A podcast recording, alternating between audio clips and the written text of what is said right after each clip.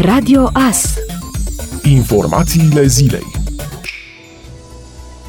Președintele Claus Iohannis a anunțat miercuri seară, după discuția cu responsabilii din domeniul sănătății pe tema măsurilor de limitare efectelor pandemiei, că s-a decis ca toți elevii să intre în vacanță două săptămâni de luni și că tot de luni masca va deveni obligatorie peste tot. De asemenea, va fi restricționată circulația noaptea, excepție făcând cei vaccinați. În timpul zilei, la majoritatea activităților, accesul va fi permis doar cu certificatul verde.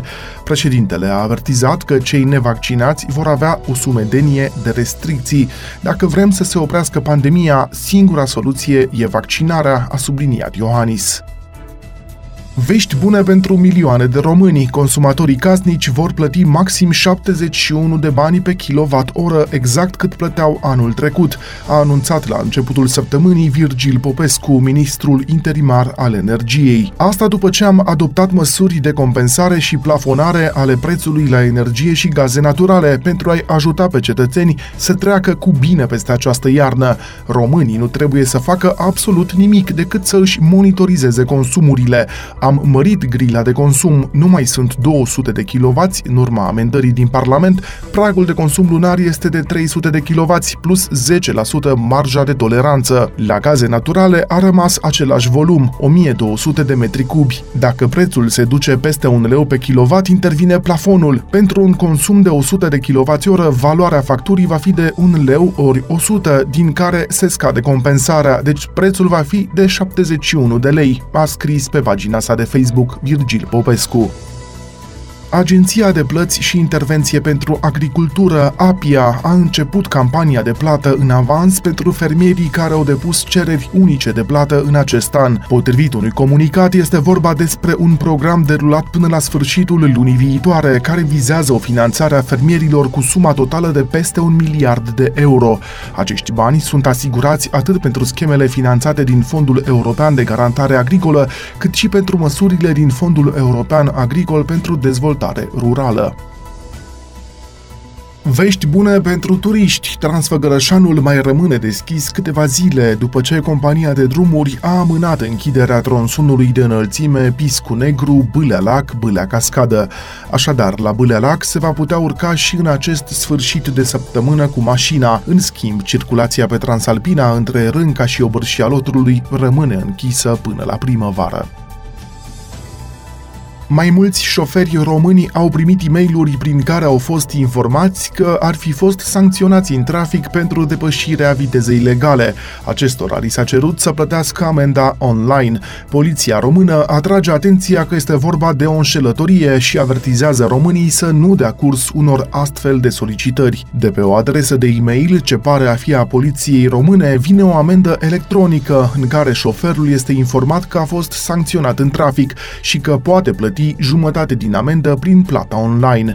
Într-o postare pe pagina de Facebook, reprezentanții poliției române atrag atenția că este vorba de un nou tip de înșelăciune. Acest e-mail nu este emis de poliția română, este doar un nou tip de înșelăciune. Nu dați curs unor astfel de solicitări și verificați orice foarte bine înainte de a introduce online datele bancare, spun polițiștii din cadrul IGPR pe pagina oficială de Facebook.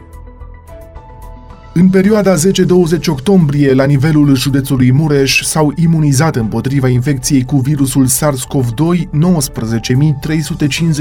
de persoane, a anunțat doctorul Iuliu Moldovan, directorul executiv al Direcției de Sănătate Publică Mureș. Potrivit informațiilor furnizate din totalul dozelor administrate, 9090 au fost doza 1, 1204 doza a doua și 9056 doza a treia.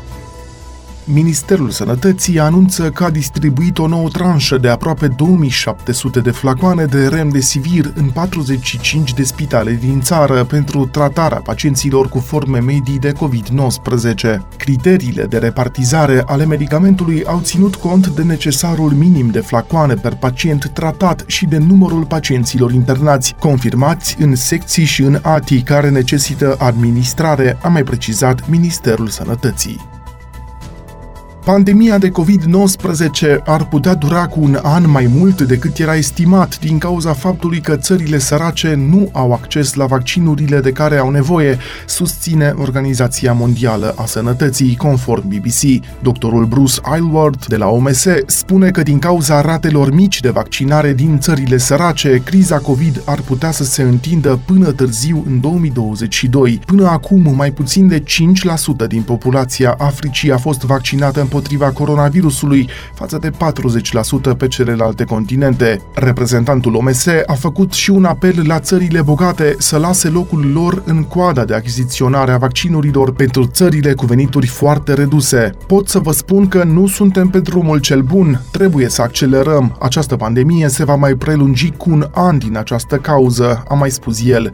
Majoritatea dozelor de vaccin au fost administrate până acum în țările cele mai dezvoltate. În Africa, Africa au fost administrate în jur de 2,6% dintre dozele administrate la nivel global. O alianță de organizații caritabile, The People's Vaccine, a făcut publice noi date care arată că doar una din șapte doze promise de companiile farmaceutice și de țările bogate ajunge la destinație în țările sărace.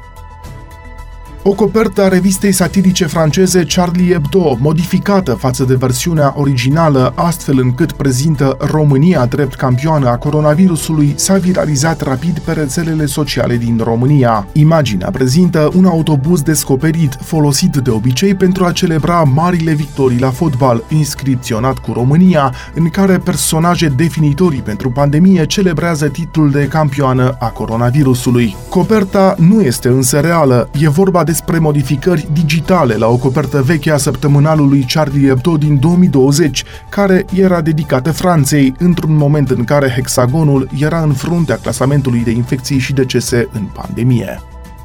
Ați ascultat informațiile zilei. Rămâneți pe frecvența Radio Astărnăveni.